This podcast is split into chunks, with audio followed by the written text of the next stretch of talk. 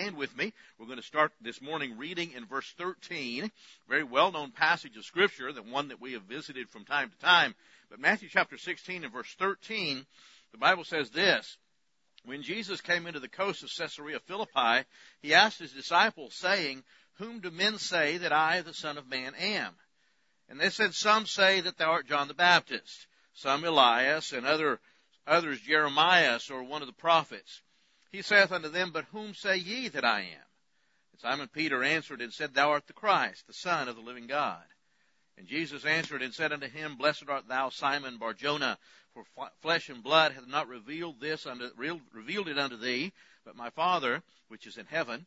And I say also unto thee that thou art Peter, and upon this rock I will build my church, and the gates of hell shall not prevail against it.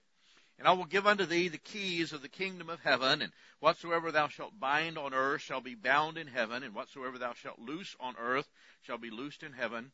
Then charged he his disciples that they should tell no man that he was Jesus the Christ. Let's go to the Lord in prayer.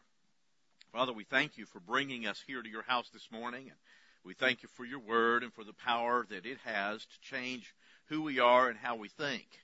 Uh, Lord, we thank you that you have the ability and the desire to transform our lives so that we are living lives that are fully pleasing unto yourself and then as a byproduct satisfying unto us. And Lord, I pray that you would teach us this morning to walk in your ways. I pray that you would draw the lost to yourself through the preaching of your word.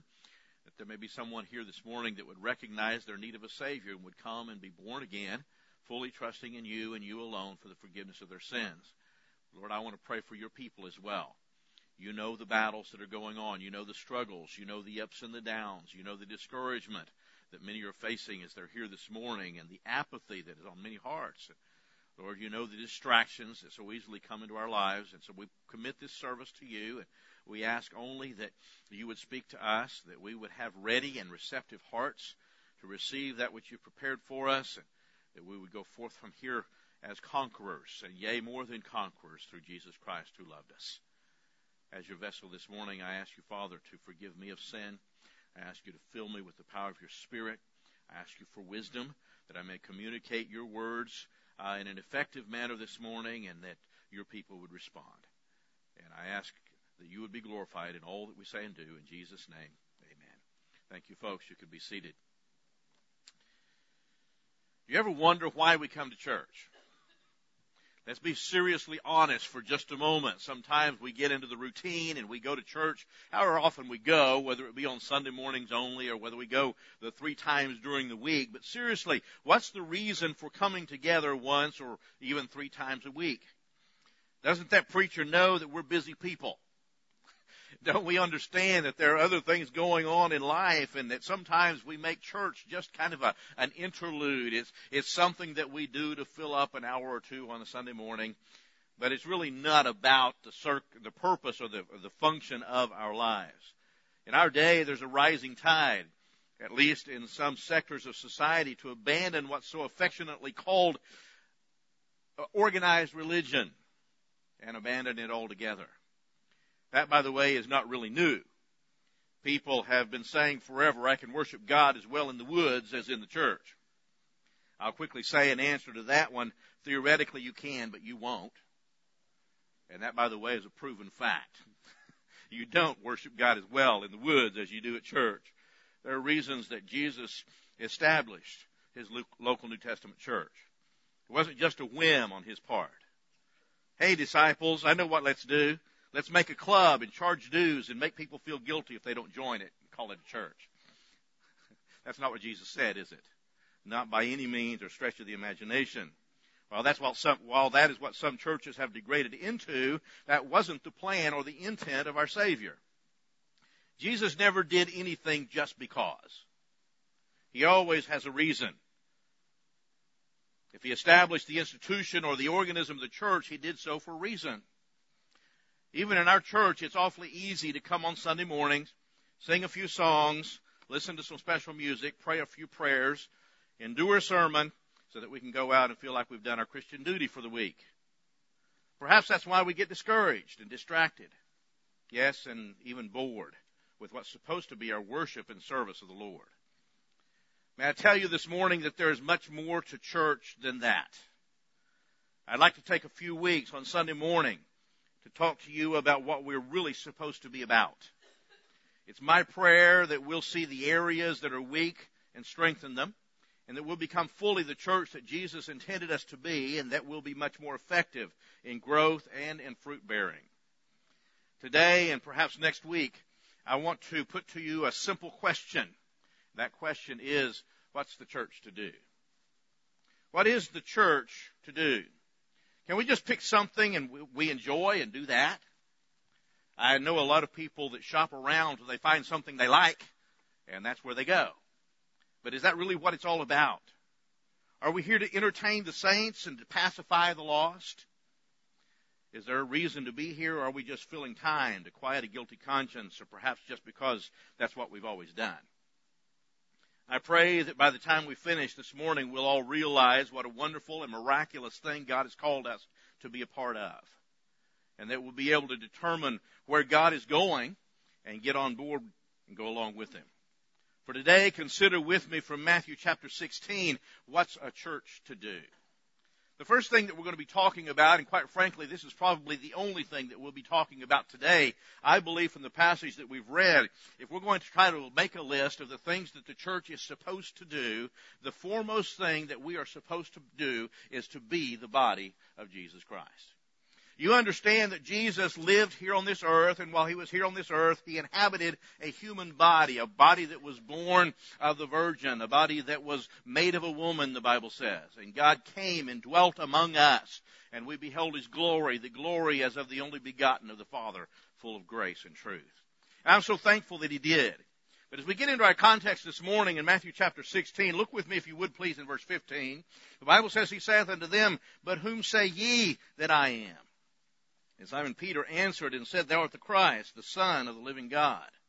And Jesus answered and said unto him, Blessed art thou, Simon Barjona, for flesh and blood hath not revealed it unto thee, but my Father which is in heaven. This particular passage is a commendation of Peter. Later on, we see our Lord Jesus Christ actually commending him for what he said. We, we, we, see the beginning of that here in verse 17, and then based on that, he's going to make the statement that he makes in verse number 18. But I want you to recognize the fact that the commendation of Peter came only after his confession of Jesus' identity. That is, after he recognized who Jesus is and what Jesus actually came to do. Jesus asked him the question, whom say men that I am? And the disciples began to respond, well, some think that you're John the Baptist, risen from the dead, and some think that you're Jeremiah the prophet, or that prophet that should come, or maybe you're Moses and all these different considerations and speculations on the part of the people about who this, this strange rabbi from Galilee was. But Jesus then put it to them, his disciples, those whom he had called out by his name and said, Whom say ye that I am? And only Peter of the twelve said, Thou art the Christ, the Son of the living God. Now, I don't necessarily believe that that's because the other disciples didn't know who he was. We just understand the character and the nature of Peter. Peter I have, took it upon himself sometimes to be the spokesman for the group, and sometimes he got it right, and sometimes he got it wrong. This happened to be one of the times that he got it right, and God, the Lord Jesus Christ tells him that he did so by the direct revelation of God himself. I want to notice, if you will, for just a moment, who did Peter say that Jesus is? He said, Thou art the Christ, the Son of the living God. Now what does that mean? The Christ, by the way, is a title that is, uh, of course, the Greek word is the word Christos. It is uh, actually a translation of the Hebrew word Messias or Messiah, and it means the anointed one or the one whom God had promised. All through the Old Testament, God had been promising that He would send one that would be the redeemer of His people, that He would ta- that would take away the sins of the nation, that would deliver Israel. And all of those promises were wrapped around one who was the anointed seed of God. So the title was one that applied only to the Lord Jesus Christ. He was the King. He was the deliverer. He was the Savior. By saying this, Peter was recognizing that in Jesus Christ are fulfilled all of the promises that have been made by God to Israel and, and through them, by the way, to us. Going back into the Old Testament, we have promises such as what is given to us in Micah chapter 5. Uh, it's a sad thing to me that usually the only, re- only time we read Micah 5 and verse 2 is because it's Christmas time. Right? But you understand that Micah 5 2 is in the Bible all year? it's always there, and it always has significance and relevance to us. But Micah chapter 5 and verse 2, uh, the Bible says, But thou, Bethlehem Ephratah, though thou be little among the thousands of Judah, yet out of these shall come forth unto me one that is to be ruler in Israel, whose goings forth have been from of old, from everlasting. Now we're going to come back to Micah 5 2 in just a moment and point out to you, as we will here in passing, that Jesus Christ is the eternal God. But in recognizing Him, Peter recognized that in Him the promise of God, that one that was to come, the one who would be uh, the ruler over Israel, the one whose goings forth had been from everlasting. When Jesus, when Peter said, "Thou art the Christ," this is what he's talking about. Isaiah chapter 9 and verse 6, the Bible says, For unto us a child is born. Unto us a son is given. And then notice the last part of the, ver- of the verse, the promises that are given regarding this son. Uh, the government shall be upon his shoulder. By the way, that hasn't happened yet. We're still waiting for that. The day is coming when Jesus Christ is going to rule and reign literally on this earth in all the affairs of man. In the meantime, he reigns in some of our hearts, right? He is the King of Kings. He is the Lord of Lords. He is the sovereign God of the universe, but he's not been yet recognized as such by mankind. But he says that he is, uh, the government would be upon his shoulder. His name should be called Wonderful, Counselor, the Mighty God, the Everlasting Father, the Prince of Peace. Who's he talking about? He's talking about the Christ. He's talking about the Messiah. He's talking about the Anointed One. And so when Peter said, Thou art that one, thou art the Christ, thou art the one whom God would send, this is who he's talking about. Jeremiah chapter 23 verses 5 and 6, the Bible says this, Behold the days come, saith the Lord, that I will raise unto David a righteous branch. And a king shall reign and prosper and shall execute judgment and justice in the, in the earth. In his days Judah shall be saved and Israel shall dwell safely. And this is his name whereby he shall be called the Lord our righteousness. Obviously, we could spend the morning going through the Old Testament talking about all the prophecies of this one whom God had promised. But when Peter said, Thou art the Christ, this is what he's saying. You're him. You're the one we've been expecting. You're the one we've been waiting on. You are the anointed one of God. But he also added to that a common title that's almost always attached to the title of Christ or the Messiah of God, and that is the Son of the living God. Who, are, who is Jesus? He is the Christ. He is the Son of the living God. It was known by all Judaism that Messiah would be the Son of God. The titles, by the way, as we mentioned, are often used interchangeably or in connection one with the other. In John chapter 6 and verse 69, for example, we believe and are sure that thou art the Christ, the Son of the living God. John 11 verse 47, then gathered the chief priests and the Pharisees a council and said, what do we? For this man doeth many miracles. That's not the one I wanted looking for, but anyway, nonetheless, uh, the, uh, what I was looking for was when Ma- uh, Martha recognized Jesus as the Christ, the Son of the living God.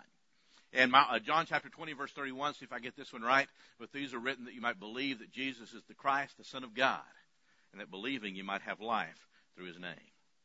Jesus is the Christ. He is the Son of the living God. Scripturally, the Son of God is equal with God and is himself God. By the way, you understand that when Jesus finally was put to death, when he was executed by the Romans at the behest of the Jews, the crime for which he was executed was the crime of blasphemy, and the reason he was executed for blasphemy was, was because he said that he was the Son of God. And by saying so, he made himself equal with God. Now I want to show you what the Bible says. Hebrews chapter 1 verses 2 through 5. The Bible says, hath in these last days spoken unto us by his Son, whom he hath appointed heir of all things. And catch this last phrase in verse 2, by whom also he made the worlds. Verse 3, who being the brightness of his glory, the express image of his person, and upholding all things by the word of his mouth. Now Jesus is the creator. He is also the sustainer of all things. When he had by himself purged our, I love this. He's the creator. He's the sustainer. He is the redeemer. When he had by himself purged our sins, he sat down on the right hand of the majesty on a high, being made so much better than the angels. And he hath by inheritance obtained a more excellent name than they. For unto which of the angels said he at any time, Thou art my son, this day have I begotten thee, and again I will be to him a father, and he shall be to me son. I think as we read Hebrews, the first chapter, there's no doubt that the Son of God is God come in the flesh. He can be no other. He is all of those things that only God is. And yet it applies to the Son. John chapter 5 and verse 18. Therefore the Jews sought the more to kill him. Why? Because he not only had broken the Sabbath, but said also that God was his Father, making himself equal with God. They knew what he was doing. They knew what he was saying.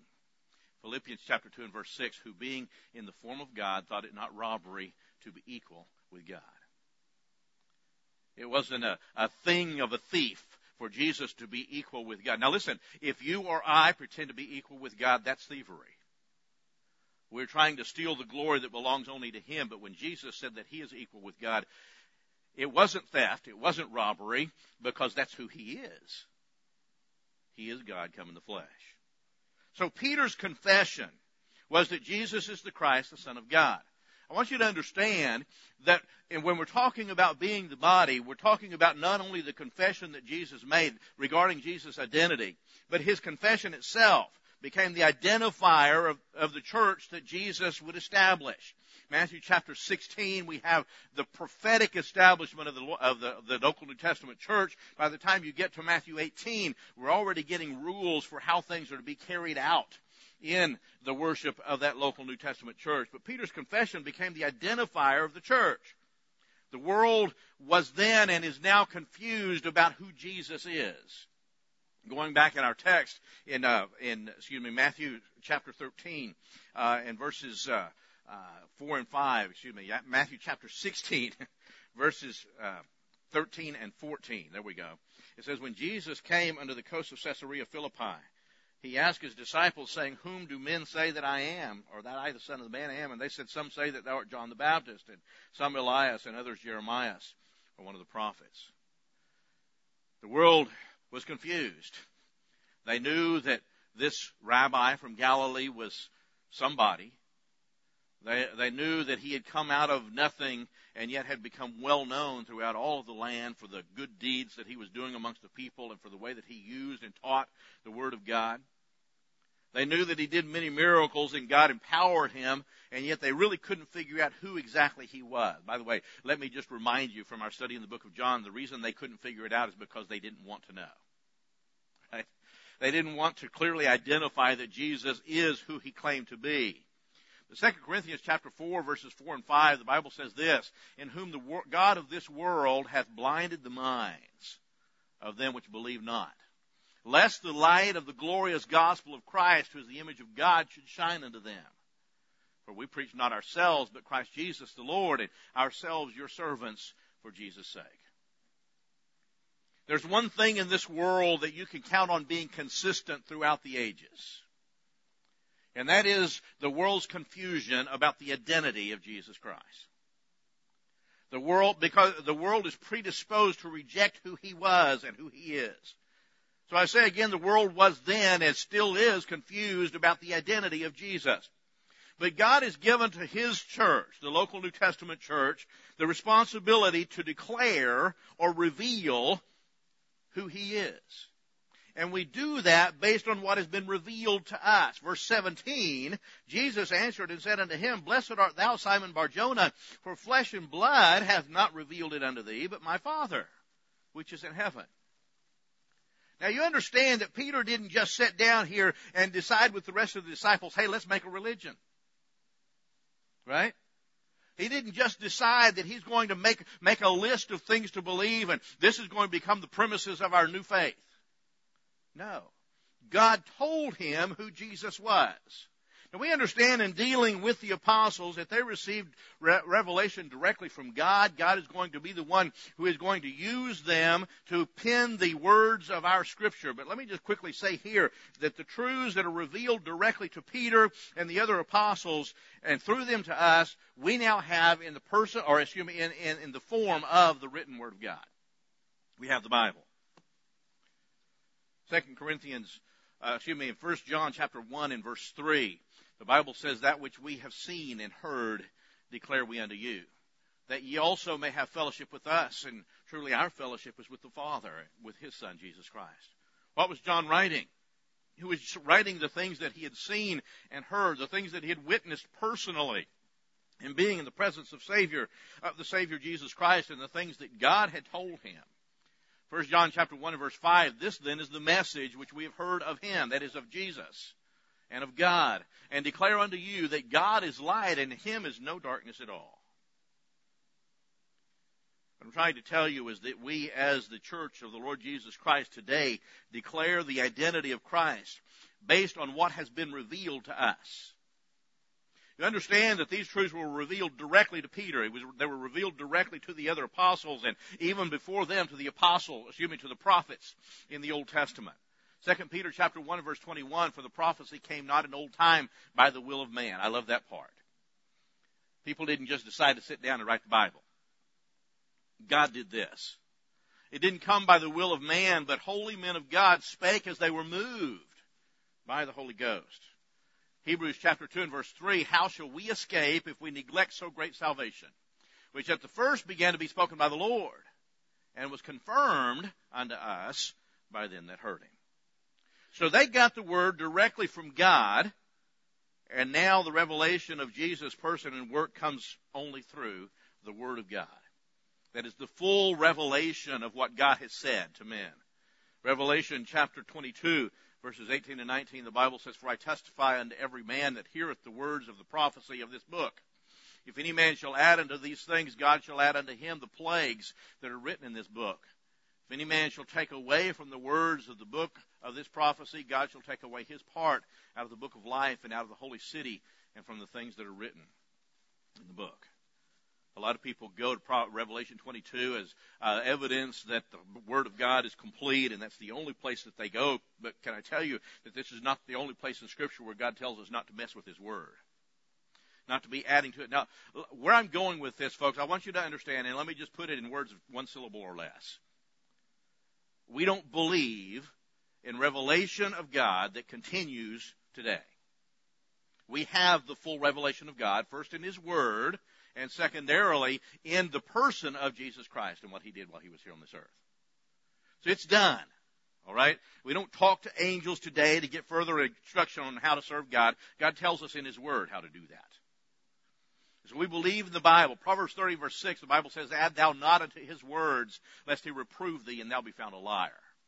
Deuteronomy chapter 4 verse 2, You shall not add unto the word which I command you, neither shall you diminish aught from it, that you may keep the commandments of the Lord your God, which I command you. So where I'm going with this is to point out to you that a primary function of the church is to speak forth the Word of God in order to reveal Jesus to the world. We're supposed to confess or make the confession of Peter, if you will, based on the revelation that God has given us, that Jesus Christ is the Son of the living God. I remind you that this doesn't come through man's wisdom. It doesn't come through man's philosophy or man-made religion. It doesn't come through all the things that we can invent in order to better communicate the truths of His Word. We declare His Word as it is. 1 Corinthians chapter 1 verses 18 through 21, the Bible says, For the preaching of the cross is to them that perish foolishness. But unto us which are saved, it's the power of God. For it's written, I will destroy the wisdom of the wise and will bring to nothing the understanding of the prudent. Where is the wise? Where's the scribe? Where's the disputer? That is the arguer of this world. Have not God made foolish the wisdom of this world? For after that in the wisdom of God, the world by wisdom knew not God. It pleased God by the foolishness of preaching to save them that believe. Second chapter of the book of Colossians warns us against uh, organized religion in that sense, or that which is man-made. Colossians chapter 2 verse 8, he says, Beware lest any man spoil you. That is to carry you away as spoil in the battle, to captivate you. Beware lest any man spoil you through philosophy, vain deceit, after the tradition of men and after the rudiments of the world, and not after Christ. 1 Corinthians chapter 2 verse 4, My speech and my preaching was not with enticing words of man's wisdom, but in demonstration of the Spirit and the power And then, of course, well-known verse in verse 14 of 1 Corinthians, but the natural man receiveth not the things of the Spirit of God for their foolishness unto him. Neither can he know them because they're spiritually discerned. God's Holy Spirit spoke His word to men, both the Old Testament and the New Testament. God's Holy Spirit continues to lead us into all truth so that we can understand the things that God says and so that we can proclaim those things forth into the world. And that's the function of the church, is to declare the Word of God as it is. To tell the world what God has said. That means the preaching and the teaching of God's Word must have priority in the church. That's why we come and endure the sermon on Sunday morning. And the other things that we do to try to, to, to, try to implant into you and to, and to ingrain into your thinking the very words of God. Acts chapter 6 and verse 2, then the twelve called the multitude of the disciples unto them and said, It is not reason that we should leave the word of God and serve tables. The Bible says in verse 4, but we will give ourselves continually to prayer and to the ministry of the word. Later on in the 15th chapter of the book of Acts in verse 35, Paul also and Barnabas continued in Antioch teaching and preaching the word of God with many others also. 2 Timothy chapter 4 verse 2, Paul writing to a young preacher that was under his tutelage here, and obviously writing under the power of the inspiration of the Spirit of God, says to him, preach the word, be instant in season, out of season, reprove, rebuke, exhort, with all long suffering and doctrine. And in the first chapter of the book of Titus, he says in verse 3, But hath in due times manifested his word through preaching, which is committed unto me according to the commandment of God our Savior. Somebody says, why is it that we spend so much time talking about the Bible? Why is it that we have a Bible lesson on Sunday morning during Sunday school? By the way, we still do Sunday school here.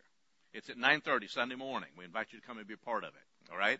But why do we do that? We have a Bible lesson there. We have, we have a Bible centered message on Sunday morning. By the way, somebody please knock me on the head if I ever get away from the scriptures.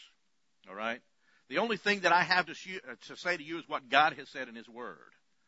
The Bible. But why do we spend so much time and emphasis declaring and teaching and preaching that word? Sunday night, what do we do Sunday night? Well, we come together, we study the Bible. What do we do on Wednesday night? Well, we come together, we study the Bible. Somebody says, why is it that we spend so much time doing those kinds of things? Because that's what God has told us we're supposed to be doing. Why are we here? We're here to ingrain the Word of God into the hearts and lives of the people of God so that they can go forth and declare His gospel to the rest of the world. I want to move on from there and point out another interesting observation from uh, this particular passage. We're talking here about being the body. We've talked to you already about Jesus' identity. I've talked to you about Peter's confession. Let me talk to you for just a minute about Peter the Pebble. You never, you never knew that that was his nickname, did you? He, uh, his name, by the way, was Simon, which is called Peter. And Peter is Petros. The word Petros is a Greek word that's a diminutive of the word rock, and it actually means a rock or a stone such as a person might pick up or move. So it's a smaller rock, if you will. Later on, if you look in verse 18, I say unto thee that thou art Peter, and upon this rock I will build my church. So it's all right, Simon, you are Petros. You are, you are the little rock. But upon this rock, and he uses a different word there, the word that's used there is actually, it's a form of the word, but the word is Petra. And in that sense, it means the bedrock. It means that which cannot be moved. Can I remind you that Jesus Christ himself is the only bedrock. He is the only foundation stone. He is the chief cornerstone, as the scripture calls him.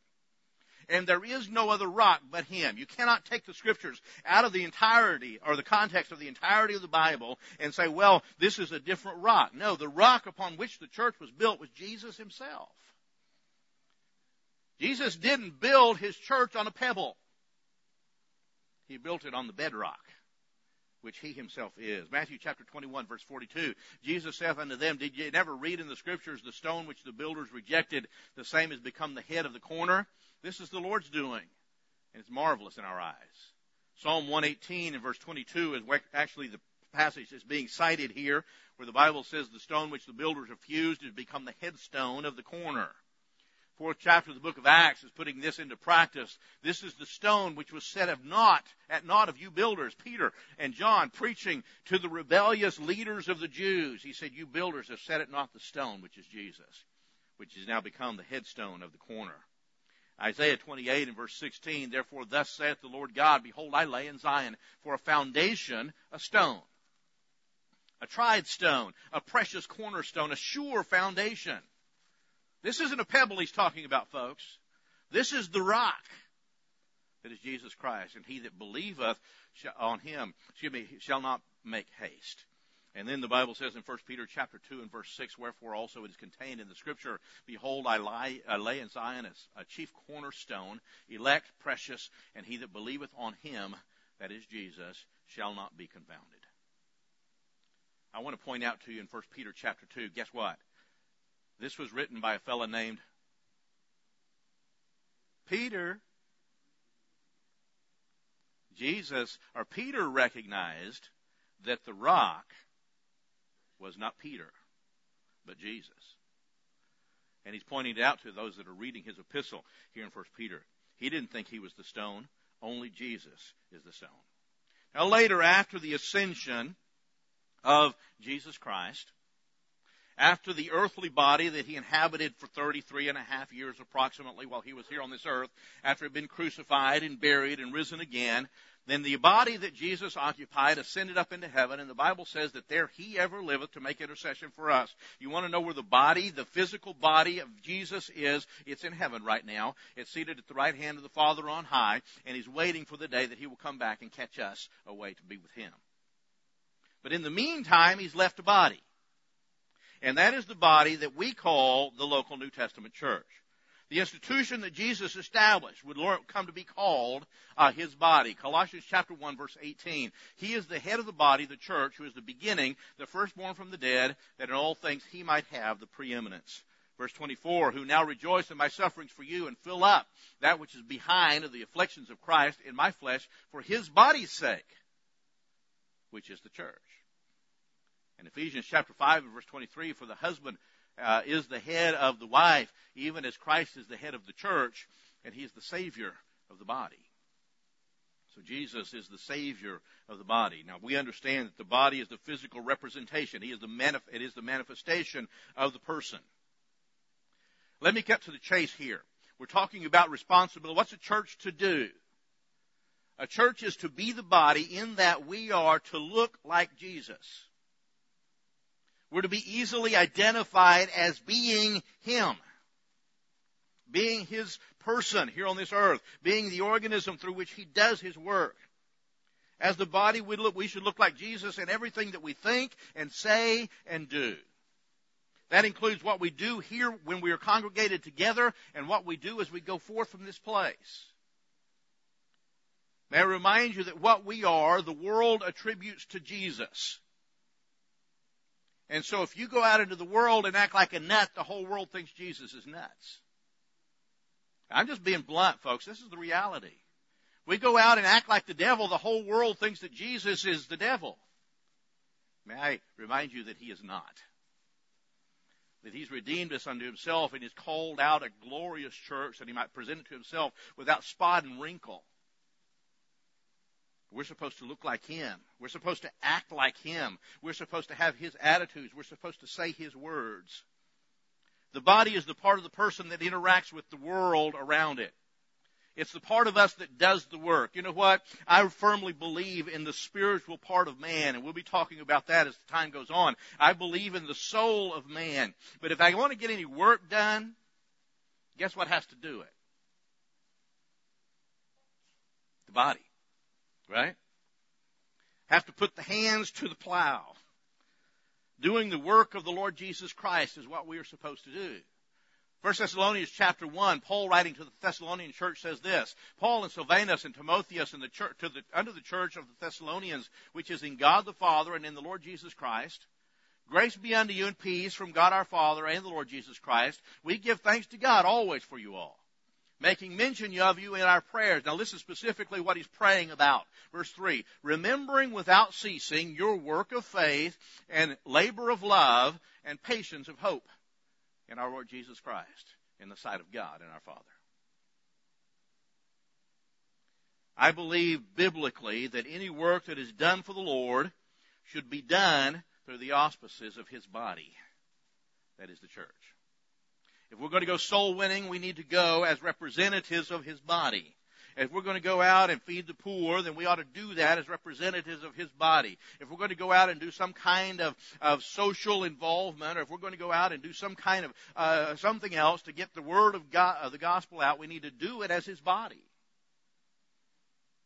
Sometimes we partner with other organizations and organisms so that we more effectively might do what we're called to do. But I want you to understand the responsibility to do the Lord's work is ours. The body is that which gives the first impression of the person. When we meet someone for the very first time, our first impression is the body. That's why the people that know these things tell you, tell you that you ought to comb your hair and wash your face, you know, take a shower, use some tussie, look good as best as you can. Because as you go at the out, the man looketh on the outward appearance. Right? And so the body is the first impression that we make. Now later on, by the way, getting to know the person, the actual, uh, the interaction becomes more on a soul level. We begin to know the person's intellect and his emotion, his will. We begin to know what we call the personality. That's the soul of the person. But the first time you meet, it's the body. It's like, man, you know, that person one of the ugliest people I ever met. Well, man, he sure got a mean look on his face or those kinds of things. Now, what I'm trying to do is relate this to the church. We are, are, the body of Jesus Christ.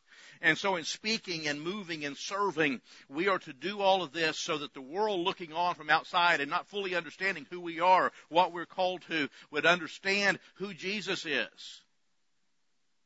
That we look like Him. That we represent Him. The body is that which speaks, it is that which moves, it is that which serves. This takes place both within and without the four walls of the church building. We are the body of Christ. Next time, if God is willing, we're going to talk a little bit more in depth about how the body interacts with itself. In Ephesians chapter 4 verse 16, the Bible says, from whom the whole body fitly joined together and compacted by that which every joint supplieth, according to the effectual working in the measure of every part, maketh the increase of the body unto the edifying of itself in love. Let me just say this in closing this morning. There are no unimportant people in the church. There is no member of the body that is insignificant. The reason that God has placed you here is because you have something. You have a gift, you have a talent, you have a calling, you have some kind of service that you can do that the church needs, the rest of us need. And vice versa. You have something that you can only get from God's people that He has placed you among. And so we're to exhort one another, we're to edify one another, we're to strengthen one another but that's going to be the, the subject for another message. For, for our purposes this morning, what we're talking about is being the body of Jesus Christ. What's a church to, to, to do? A church is to be the body. Well, what does that mean? It means that we are uh, to confess or recognize who Jesus is. It means that we are to confess Him openly and publicly to the world recognizing our identity in Him. It means that we are to, uh, to, to, show Him to the world in the way that we live, in the way that we speak, and even in the way that we look. And it means that we are to exalt the Word of God and the name of Jesus Christ in everything that we say and do. So how we do it? Sometimes okay. Sometimes pretty good. But all too often not so well. Because we get distracted by other things. My call to the church this morning is just this. Let's get back to the basics. Let's get back to what we're supposed to be about, who we are supposed to be. Remembering that we are not our own church, we are His church. And He has called us for His purposes. And my prayer is that we would learn to live as what we are, the servants of the Most High God. Will you stand with me, please, with your heads bowed and your eyes closed this morning? I realize that the message today has not been primarily a gospel message in the sense that I'm calling for lost people to be saved, but I will tell you this. We've talked about the death, the burial, the resurrection of Jesus Christ. We've talked about what Jesus did when he died on the cross for our sins. And the Holy Spirit may use that to convict someone here of their need of a Savior. And if that's the case, as we begin the invitation in just a moment, we'd like to invite you to come and let us show you in the Bible how you can be born again how you can become a child of God. You can be saved. By and large, the message is intended for believers, and more specifically to those who are part of this church. You understand, folks, that we can only be as a church what we are as individuals within the church. As any other building, we're only as strong as the weakest part of our structure.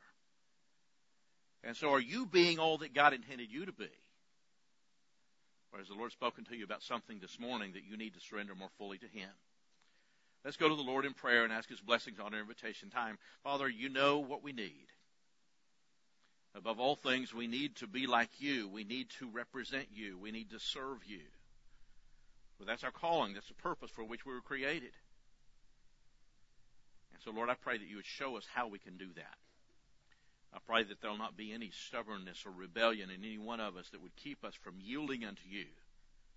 I pray that our pride would not keep us from surrendering to you in these areas, but we would do exactly what you want us to do, that we would follow you all the way and that you would receive the glory in us. Bless our invitation time, Father. May your will be done. We pray these things in Jesus' name.